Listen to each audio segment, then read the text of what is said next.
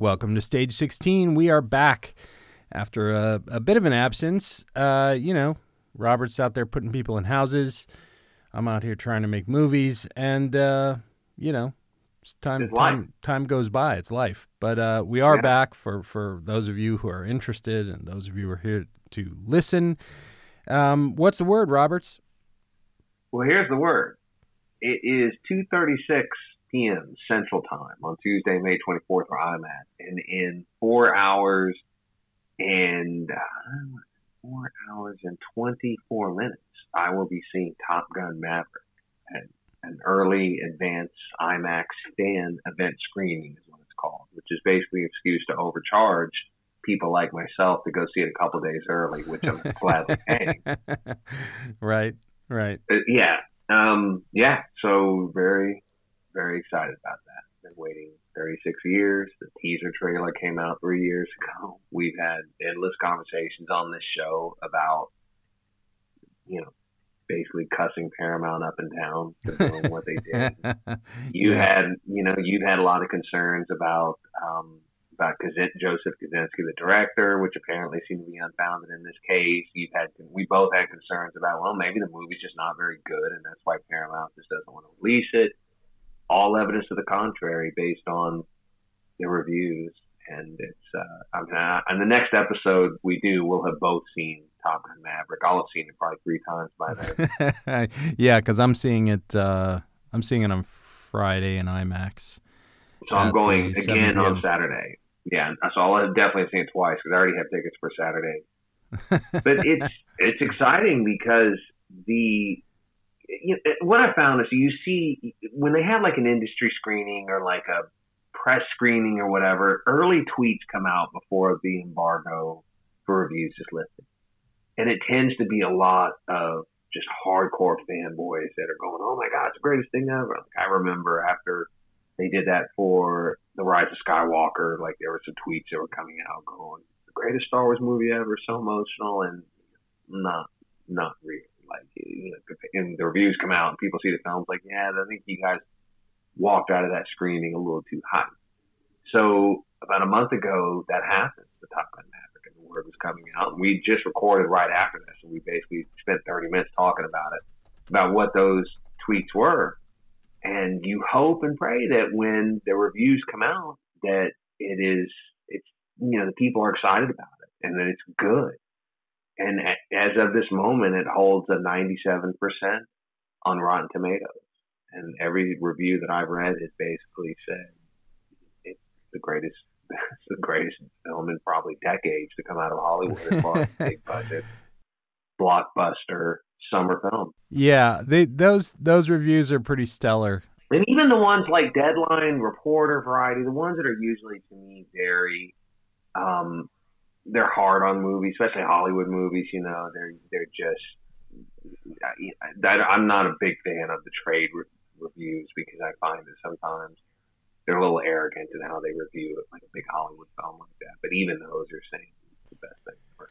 Yeah, well, I could not be more excited. I was trying to stay tempered. Um, I hope that despite my high expectations, I will still be happy. But I did get to talk to Joe Kosinski briefly, Mhm. and I said, "Look, you know, I won't, I won't talk about it anywhere. But now that it's uh, other people have talked about it, I said, look, man, I got to tell you, if you start the movie with that Faltermeyer score." and I wasn't even thinking danger zone, but I'm like, if you start f- that Faltermeyer score and the, the, the drum beat when the Paramount logo comes up and the the bell and the title treatment is the same, like you'll have already gotten me. You know what I mean? Like Yeah. I'll I'll be I'll be fifty percent of the way there if you do that. And what'd he say? he, said, You're gonna be very happy. It's the first thing Well, apparently that yeah, it, that's exactly what they do, and the movie literally opens exactly like that. And he said he wanted it to be that way because he wanted it to be like feel like Star Wars. Like when you when the new Star Wars movies, the new trilogy premiered and the prequels whatever premiered, it started out exactly like it with the opening crawl. The you know it started out exactly like you wanted it to. And he said that he looked at the Faltermeyer score and he looked at the beginning of this film with them on an aircraft carrier set to that music. He basically wanted to just literally recreate that to drop you right back into it. and that that's a bold choice, and it's smart because you know I, I think a less a less inclined filmmaker may have gone, no, I don't, you know, look, I don't want people to, you know, this is my film. I want it to be different. I don't want this people to think we're doing a retry of Top Gun, which they're not. But by doing that, it immediately puts you in that mode. And you know, everything I've read about it said it, it is the perfect amount of of you know just kind of revisiting the original Top Gun and callbacks to it, but by creating its own film and not being you know too hung up on the first one. But it really is because it's all you know. They said that the ghost of Goose literally is over this entire film, and uh, you know, but then they're saying and there was one tweet that came out that I remember a month ago, and I'm like, God, that's ballsy saying that. And it was somebody that said, "My mind is blown. I, you know, absolutely love Top Gun. It's one of my favorite films ever. This film's better." And I saw that, and I went, God, man, I can't even imagine. That's what most of these reviews as well are saying. They're going in. Well, yeah, but that's the thing. People are saying it's a better film. Yeah. As like you know, it's it's a more I don't know. I, I there are a lot of people that look at Top Gun, particularly people who who didn't see it when it was new and they've seen it since, or they've seen it since, you know, the the Tarantino diatribe about it being a homoerotic movie and all this kind of stuff. And, uh, you know, certainly Tony Scott said he was influenced by the the photographer that was doing the picture of all the naked guys all that's oiled all up and stuff like that. I mean, that. Yeah, and that's good. Yeah, oh. but but the thing is, like you know, people look at it now. If if they're younger people and they see it now, they're like, "Well, that, it's it's cheesy." Um, we don't see it that way. Yeah, we're looking Uh, at people it that- eyes. We're looking at it. Yeah, but the thing is that supposedly the new one is, in a way, addresses that. It's like you said. It's Yeah. it's sort of um, it's it's melding the two sort of movies together in a way that is respectful of the original and and has callbacks to it, but is really a dramatic movie. Like a, I mean, I guess you could make the correlation that Cruise is doing what he did with Mission Impossible, right? Because the Mission Impossible TV series in the '60s was was what a lot of things in the '60s were. Yeah. And when you look at them now, they're they're a little bit campy, they're a little bit silly. A lot of the stuff doesn't quite work anymore. So he paid homage to all those things in, in the original Mission Impossible and, and the sequels, all the six other movies, and it becomes like this fresh new take, right? So I Uh-huh. think what he's trying to do, and you and I talked about this earlier too, because I said maybe there are more movies in this franchise to be made with this younger cast, or maybe there's a Paramount Plus limited Paramount series Plus or series, whatever it's yeah. going to be. Yeah. And I think that's that's really smart. I mean, they have to these days. You're going to make a sequel to to a movie that you know the release is 36 years after the first one. You can't make it so connected to the first one that an audience now doesn't get it. You know what I mean? Yeah. Yeah. Yeah. Well, I'll let you know in six hours because I well about six and a half hours I will be out of the film and it will. You know, it's a big, it's a big night, big night in the Roberts household. It's uh, pretty exciting. I had tickets for Thursday, and then they added this fan event screening in IMAX two nights early, so I immediately canceled the Thursday tickets and bought these. And this was about three weeks ago. And I looked as of yesterday, and the entire theater sold out. So, um, I haven't checked mine. I, wa- I wonder if mine is sold out. But you know, um, for people who don't know, I'm I live in the Czech Republic. I'm in I'm in Prague, which is a beautiful city. But the Czechs uh, do not go to movies the way Americans do. They're not very demonstrative overall. Uh, no, you know, not a blanket statement. Obviously, people are individuals, but I can honestly say I've been here about six years, seven years. I have never been in a cinema where people, I don't know, clapped out loud like you know at a sequence, or you know, like you the the the viral video of Avengers Endgame when Captain America caught Thor's hammer and people just absolutely went nuts. Like never seen anything even remotely close to that here, which frankly for me is tough. It's a it's a bit of a bummer because I love an, an active audience. Yeah. Well, I'm expecting that tonight with this fan event. I mean, it's literally what's called. It's early fan event. Like twenty dollars a ticket. I mean, it's it's you know it is for hardcore fans that are will want to see it as early as possible, spend as much as much money as possible, and uh, that's what I expect tonight. But I think it's going to open big this weekend, and I tell you why because obviously the reviews are just people are just watching that stuff and, and reading these reviews, and, and and that's getting people excited. But I've been tracking my local AMC theater. Tickets went on sale about maybe three weeks ago. And I've been kind of tracking the weekend, and I can get on the website and I can look and see because it's reserved seating here, so I can see what seats are gone. And it's just been kind of fun to watch that because I looked again today, and I'm seeing like the Friday, Saturday, the bulk of the show times are sold out. Where two weeks ago they weren't, and a week ago it was like half sold. You know, so I'm seeing people want to go in and buy more and more seats and buy more tickets to see that as the buzz the last couple of weeks has really grown. So I think uh, for an adult movie, you know, that is something that is uh, you know sequel to a film from 36 years ago. I think it's I think it's gonna it's gonna open monstrous, and I think it's gonna be big. What's uh? I mean, you're the box office guy. What's your prediction? Over well, I don't know. So it, it's a holiday weekend too, right? So I mean, I would say over the three days, Monday or Friday, Saturday, Sunday, and you include Thursday in that, I think probably north of a hundred million. And I think if you tack on Monday too, the holiday Memorial Day, which is everybody's off. I don't know, man. 120, 100, 125 million over the four days plus Because there, because there are a lot of people. Obviously, the the hype machine is up. I don't know if you saw the uh, the James Corden show. I did. It's funny. Uh, but that that whole sequence was great. But the hype machine is in is in full swing. However, again, you know, 36 year old movie certainly going to hit with with men of a certain age of our age uh, does that crossover for women uh, in terms of awareness? Does that crossover for 18 yeah. and younger? I mean, I saw. I think this is going to be a crossover thing. I don't. I don't think it's going to open with like Marvel money, but I think that it's going. I think this is the sort of thing that's going to cross past just you know people in their 40s that you know, grew up with the first Top Gun, whatever, and go into a younger generation. Yeah, because I mean, that's the thing. I was, uh, it was 86, so I was 11 years old when it came out, when the original came out. Yeah. And it, it's it was not a movie for 11 year olds, but damn sure I saw it multiple times in the theater, and it was yeah, like, too. it was it was a big deal for me as a kid. So yeah, I mean, I remember I had we had like a I had like a Tiger Scout uniform, Cub Scout uniform. Yeah and it was the tan, you know, thing. And I went to an army surplus store and bought myself a, a set of wings and put them on there. And my friends and I would play Top Gun as kids. You know, when I, so I was eight years old. I was born December '78, so I would have been seven and a half at that when that came out. Um, so younger than you. But I do one thing I distinctly remember.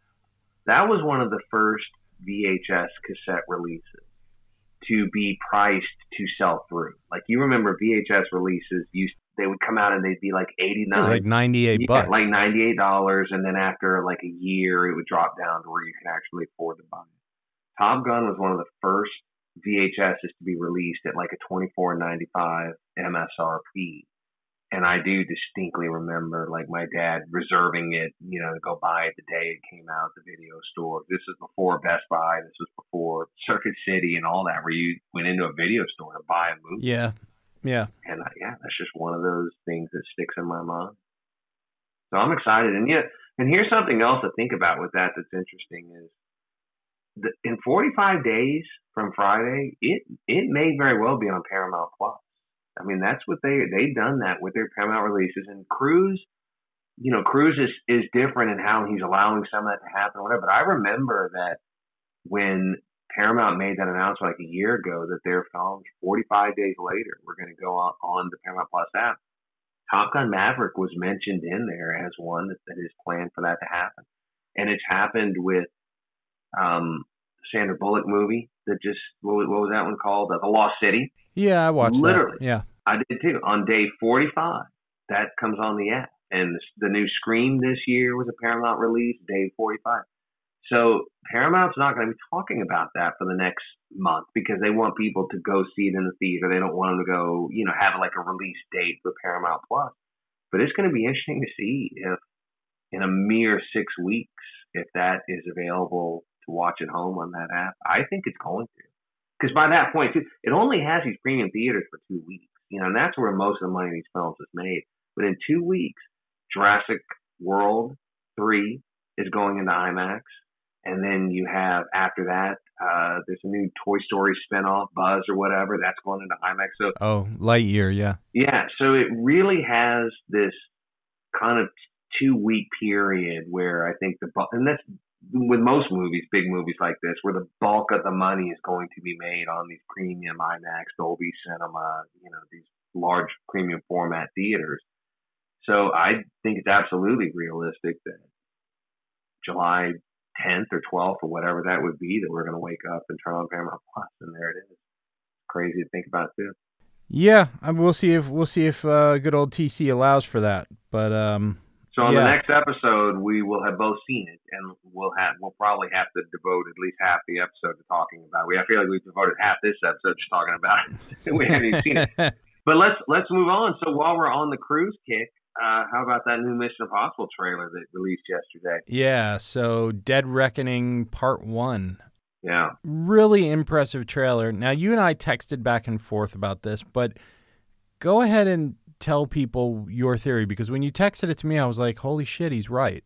So tell tell people about that. I noticed it immediately watching the trailer for the first time that it looks like a lot of the locations, set pieces, sequences from the prior Mission Impossible films were revisited in this. Like the opening scene where they're like at a club, it looked like the scene from the last Mission Possible, you know, where he they parachuted in and they were running around that club before they had to fight in the bathroom. The train stuff, you know, which looks like that might be the big finale, looks well, there were shots in there. I was going, that's absolutely like there's him hanging off the side of the train that's revisited from the first film. Yeah, the callback from the original. Yeah. Yeah, there was a scene where Ethan Hunt and a villain are on a bridge in Paris, and like the villain pulls out a sword or a knife, and like that exact bridge and that exact nighttime setting, everything was in Mission One. Him racing around the streets of Paris in a vehicle and a girl and, just harassing around these you know cobblestone streets. I went, that was from Fallout. So I don't know, like I don't think that there's a way that's a coincidence. I really feel like that this film does does revisit you know the previous films and somehow it's almost like Ethan you're going back on all of your prior missions. I, I don't know how Well, yeah. I do mean, that, I, maybe they're going to tie that back. I mean, yeah, the desert stuff is Ghost Protocol. Um, yeah. Yeah, I'm curious to see. There's no way that's a coincidence. Like, there's no way that I was watching that and going, "That's a coincidence." And it, that's absolutely how it has to be. Well, it's funny though because I didn't think of it until until you mentioned it. I was like, wow, yeah, he's he's right. This this stuff is all going back now. Maybe that all ties back to the syndicate, maybe because we're still in that storyline of Solomon, what's his name, and uh, Yeah. you know McQuarrie's at the helm. So these these movies are certainly linked. Um, Yeah. So yeah, You know something cool. else interesting in that trailer too is the big one of the major stunts in this film we we saw online a year ago because it was behind the scenes of filming it, and it was Ethan Hunt driving that motorcycle off a cliff and then parachuting down. And it was odd seeing it out of context a year ago because there was this crazy ramp that was Yeah. that looked like something out of Triple X or Fast and Furious, Yeah, and it looked like that was part of the setting. yeah, like that was going to be in the scene, and I was like, wait, how how does that I didn't work? understand it, but now it makes sense because you saw it in the trailer, and they they digitally removed that, and it looks like he's just driving off the side of a cliff. Yeah, they painted it out. That's pretty damn impressive. I mean, the way and it was it's interesting watching it a year early behind the scenes how they did that because you saw like a helicopter and a drone right above Cruise as he's going, and then that's the shot that's in the film where it's above him as he drives off, and then as he jumps, you know, he jumps off and is going down into the abyss. Pretty awesome. Well, I got to tell you, people people have no idea these days how much normal, you know, production tools are painted out of shots. I mean, Right.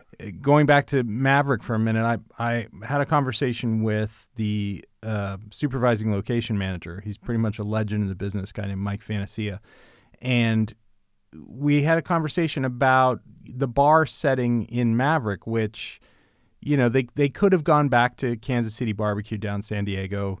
Um, from that's from the first movie, but that location is tied kind of to Charlie, and she's not obviously in this movie.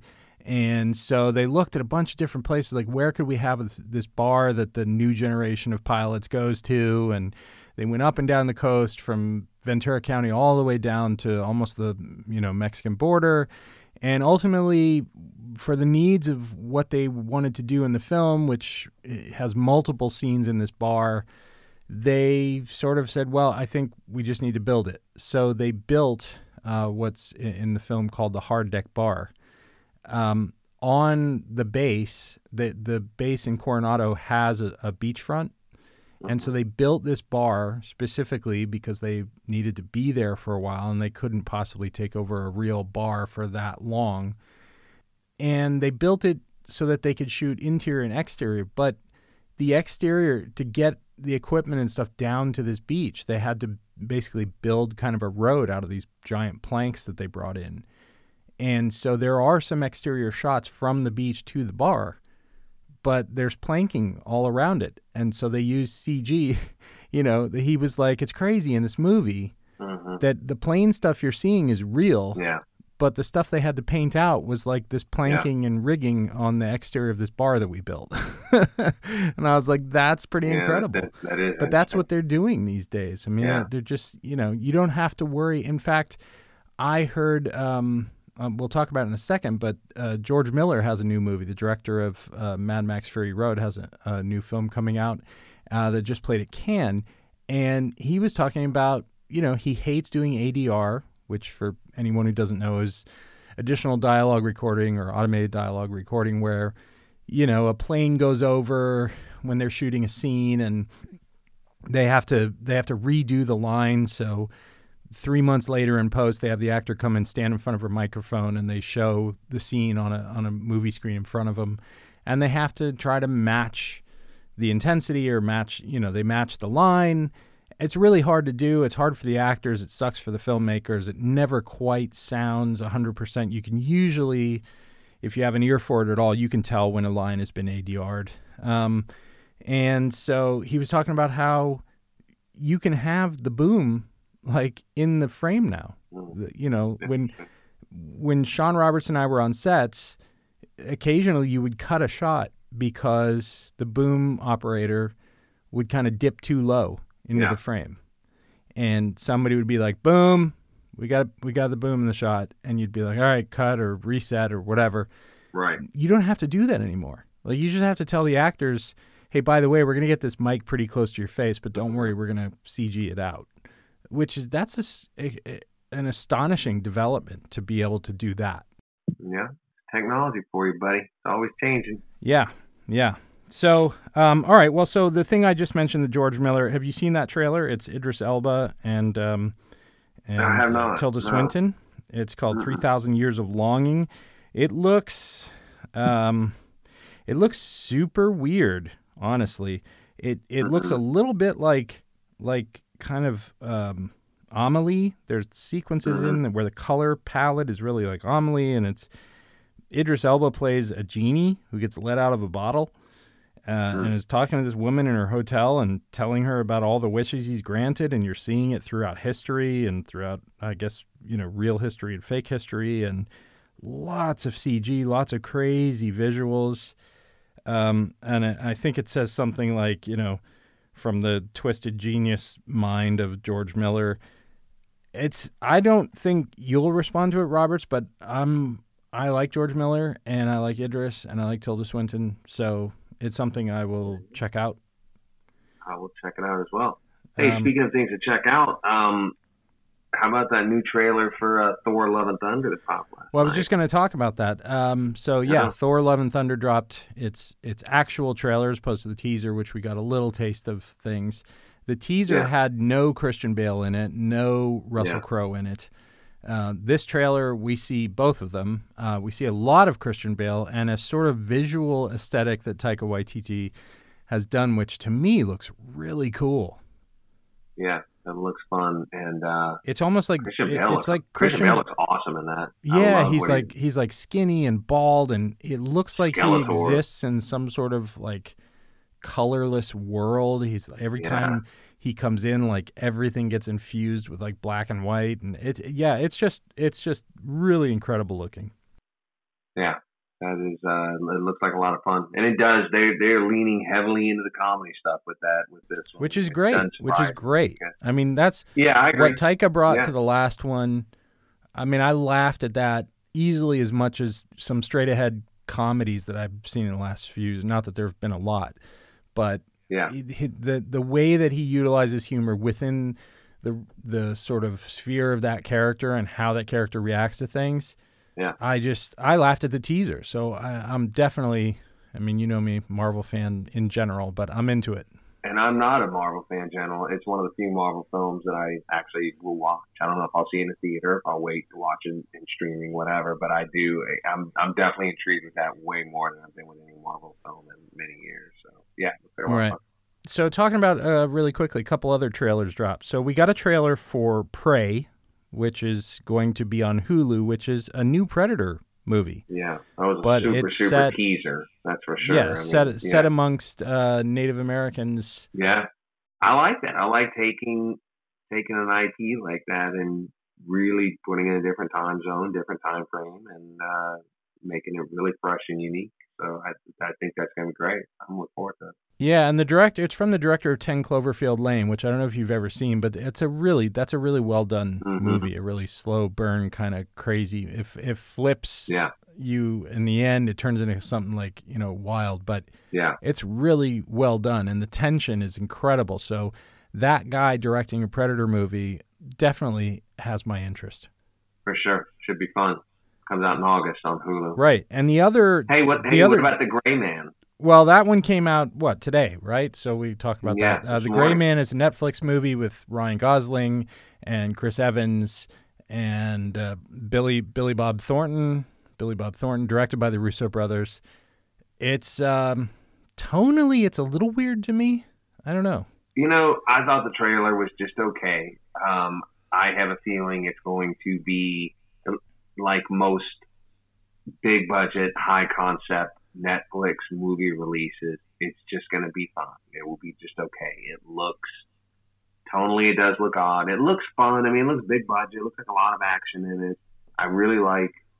I like Gosling. I like, uh, you know, Chris, whatever, which Pratt Yeah, Pine, whichever- Evans, Evans. yeah. Um, but the, like the him. weird, the, the weird tonal thing is like the humor to it, right? Like, like Yeah. Evans at one point go. I mean, Evans setting aside the weird mustache, which they Yeah. reference in the in the trailer, but he's got a moment Right. where he's like, "If you want to make an omelet, you got to kill some people." That's cool line. Just like, I do like that. Yeah, and, I I'm- think and you and I are both you and I are both big Billy Bob fans. Um, yeah, I just, I just, I think the movie is going to just be fair to middling.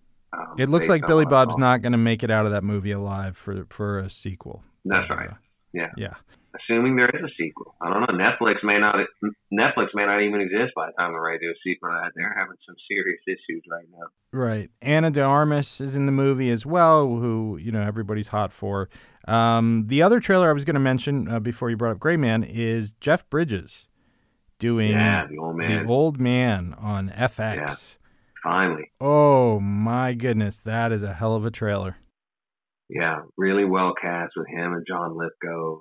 Um, he's doing his kind of John Wick thing, you know, which is awesome and looks very international. It looks good. It looks really good. If you, yeah, and even visually, I mean, I think you texted me and were like, wow, this looks like a Mhm. movie. And it really does. Yeah. you can tell the production. uh, FX, I think, always does a good level of production value, but this is this is above and beyond. Like this looks like legitimately like a big budget film. I'm really excited about it. And that premieres June 14th. Yeah, my my my level of excitement when I because I didn't. I mean, who knew what to expect? I mean, I, everybody loves Jeff Bridges. I think he's a guy with a lot of goodwill, lot of and class. certainly he's after his after his cancer diagnosis and remission, uh, which hopefully he's around for a lot more years. But man, it's just like, yeah, it looks like a movie. I, I don't know what the budget for it was, but it looks expensive. It looks like they went all over the place.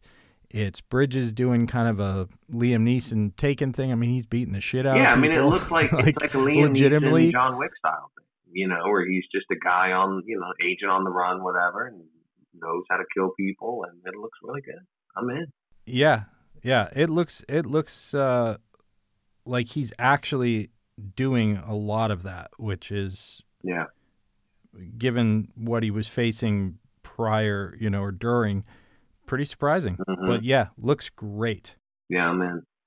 What else we got? What other trailer? There's been a lot of trailers. in the last- Well, so just to mention, you know, we we talked about Top Gun Maverick, which is this weekend, but so we're going to see Maverick, and you're going to see it like three more times that weekend. But we also have Stranger Things season four dropping this weekend, at least the first half. Yeah, well, it's more than that. I think it's it's all but two episodes. I think it's I think it's six or seven episodes are premiering on Friday, and they're only holding back two that are going to premiere around July fourth. Well, And and and the supposedly the last one is like an hour and forty minutes or something like that. No, it's like two hour, two and a half hours. Like there is one episode There you go. they said that is like 150 minutes long, and the There average the average length of every episode in this first in this first batch is dropping. These first six seven episodes, whatever, is like 75 minutes or something. So yeah, it's it, it's way more than your normal, you know, 55 one hour long show on one of these streamers. Yeah, Yeah. It, look, I'm excited about that premiering. I will definitely watch that this weekend.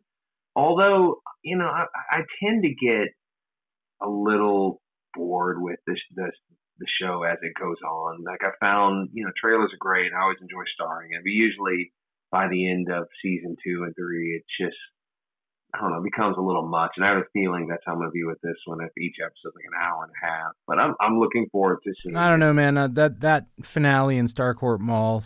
I mean, Yeah, that was That- top top level. Yeah, that was just excellent. yeah. Um, and then uh, this Friday, Obi Wan first two episodes are premiering, which is Right. And they just released another clip of of Ewan talking with uh, Joel Joel Edgerton as as Uncle Owen, Uncle reprising Owen. reprising his role from the Yeah, yeah. It was like a it was like a thirty second, forty second clip where he's telling Yeah. Uncle Owen he's checking on Luke, and Uncle Owen's going, "Just leave us alone." He's going, "I told you, like we have, you know, he has to be trained when the time's right." And and Owen goes, "Oh, really? Like you trained his father?" yeah yeah. Good it's so good. It's so good. It's like yeah, I don't know who wrote that stuff, but it's it's leagues better than Mandalorian's writing and uh, well, Boba Fett. everything about it, from just, I mean, everything about this feels leagues over Mandalorian and Boba Fett. I mean, let's be serious compared to those. This, those to me felt like a good Star Wars series, which is fine. You and I, you and I have said many times, like we're still kind of blown away when we turn on, you know, on a Friday morning and there's a new Star Wars show. You know, it's like we talked about for 40 years, people wanted that, and here we have it, and it's fine. Yeah. Obi Wan. And so and then and this looked like episode uh this this uh premiere of Obi-Wan we're getting two episodes. We're basically, you know, probably Yeah. getting close to 2 hours of of Star Wars so. stuff. Speaking of length of shows, you know, The Mandalorian and Boba Fett were interesting. Some episodes were 45, 50 minutes. Some were like 35 minutes. So I'm really hoping that with this only being six episodes long, that each episode is at least 50, 55 minutes. I really hope they're not 30 minutes. Yeah, me too. Me too. Yeah. Um, let me ask you also the the trailers. Now I know you're not huge on this either, but we sort of talked about this before. They finally released a full trailer for Avatar Two: The Way of Water. Did Yeah. you look at that? I did, and I couldn't. T- I can't even begin to tell you how underwhelmed I was with that. Um, look, I I liked Avatar when it came out. I saw it several times. Um, for me, it really hasn't held up in the 13 years, and it's not something that I really go back and revisit much. And the trailer felt exactly like that, and it wasn't. It was very just calm and quiet, you know, the way of water. Like it, you go go back to 2009 and find on YouTube the original teaser for Avatar, and it was it, it was kind of mind blowing because it was like action in the teaser, and it just you never seen it before.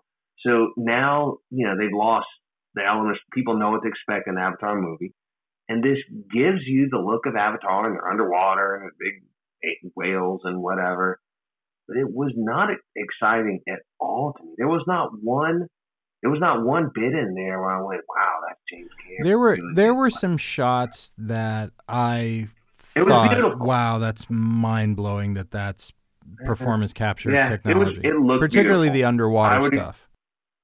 I agree with that.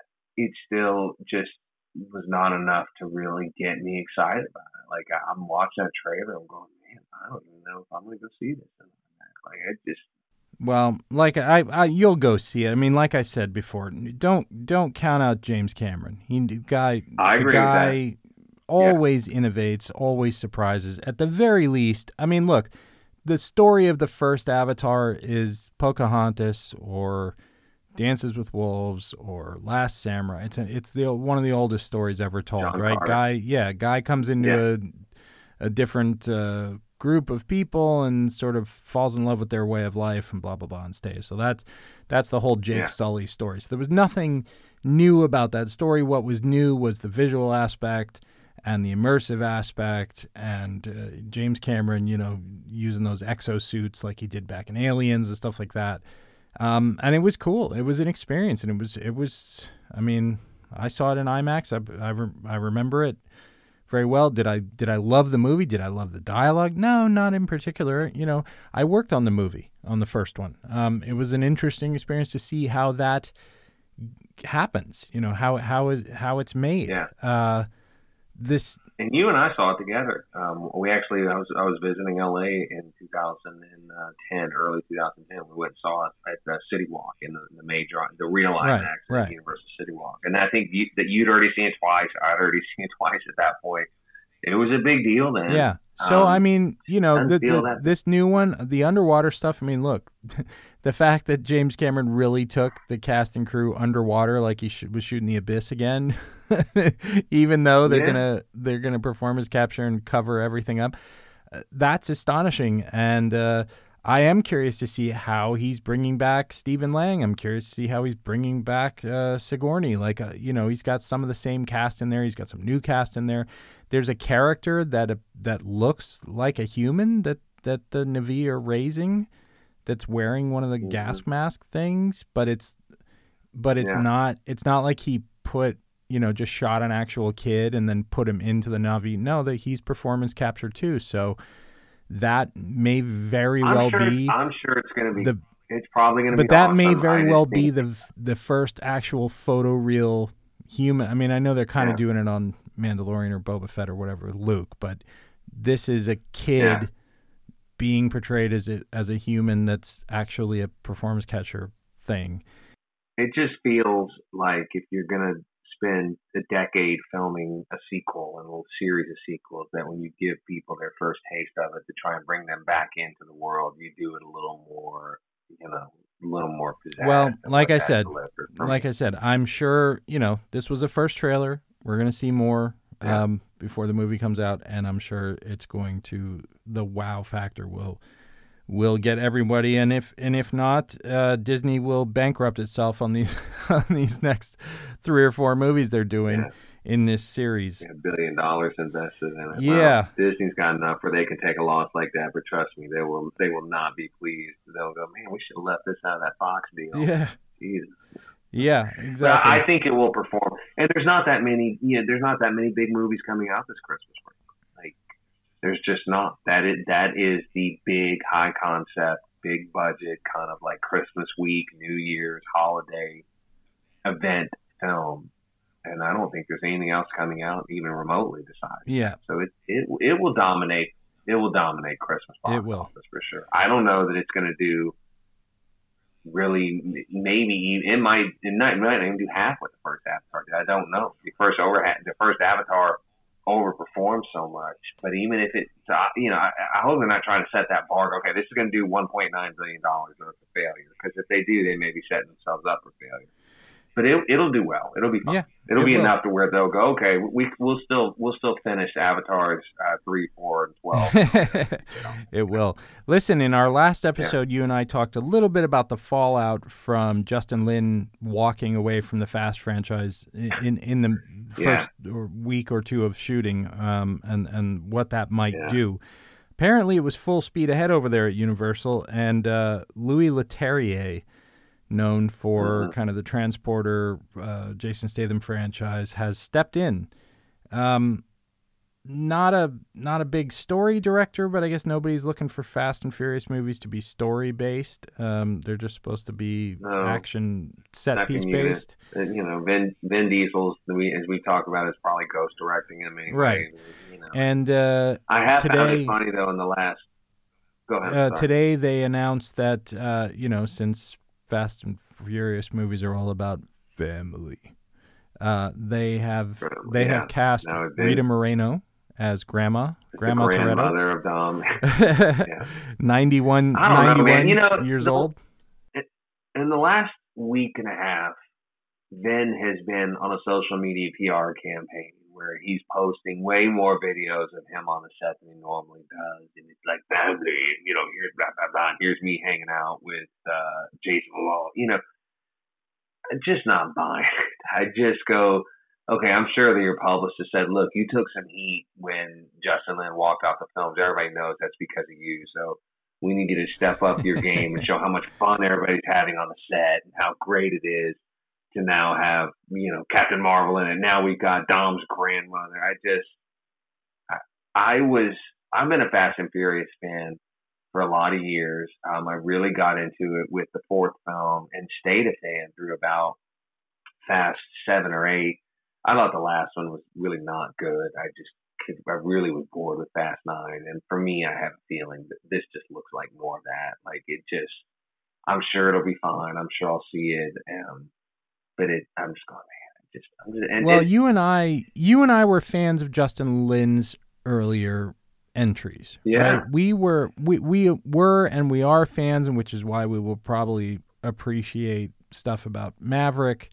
We are fans of practical. So even though I don't love, you know, some of Christopher Nolan's recent stuff, what I respect about those movies is that when shit is blowing up, it's really blowing up. When cars are flipping over, they're really flipping over. yeah, Justin Lin started that way and then slowly started to get away from it and get into like CG airplanes and yeah, um, F. Gary Gray took it well off from that with submarine chases and just I mean the the level of ridiculousness like if they had stuck with the whole vibe of Fast 5 which is like we're going to pull off these heists yeah, um yeah. That that I thought was great but then Kurt Russell's character came in and it's Well, I You know, was fine with that, but it just became like this is a problem. This is where I've kind of gone sour in the Marvel movies with the last couple of Avenger movies. They just became so big with so many characters and so spread out that I just thought. I just I'm I, I'm not into this anymore. I feel like they're they're trying to go in too too many different directions, and this to me feels like that. And it's just it, the last Fast was way over the top with its CG. It was way silly, and they've gone that route you know, and they have gone that route, like you said, ever since Fast Five was the last one that really felt practical and really had real effects. And Fast Six, I was fine with, even though you know most of the finale on with the plane on the 30 mile runway, you know, most of that was CG. It worked. It was great. A lot of time, that, it know, was okay and then they got to Fast Seven, which is the one really had a lot of challenges with because that's where Paul Walker got got even more kind of over the top CG fine. But by the time I got to Fast Eight, but that one was good that, was one good. was good To me, that was like that was that was the, the last pinnacle. excellent one Yeah, yeah. And then Fast Eight, you know, with not really that into it. Fast Nine didn't like at all. And this I can just tell with all these characters that are in, all that you know, everybody's in now. It's like, oh, Dom's grandmother. They hire some person. I'm just going. I just don't. I just don't care. Like I, I, I really think that it's smart that they are wrapping up the series because I think that they have hit a point of exhaustion and a point of and Fast Nine. Granted, was released last year, you know, during COVID, whatever, but it it it, it didn't do the numbers that the other films have done. So I really feel like okay, Fast Seven was the pinnacle as far as box office as well. And that film made over a billion dollars, and it's been on a downhill slide since. It's like okay, let's wrap it up.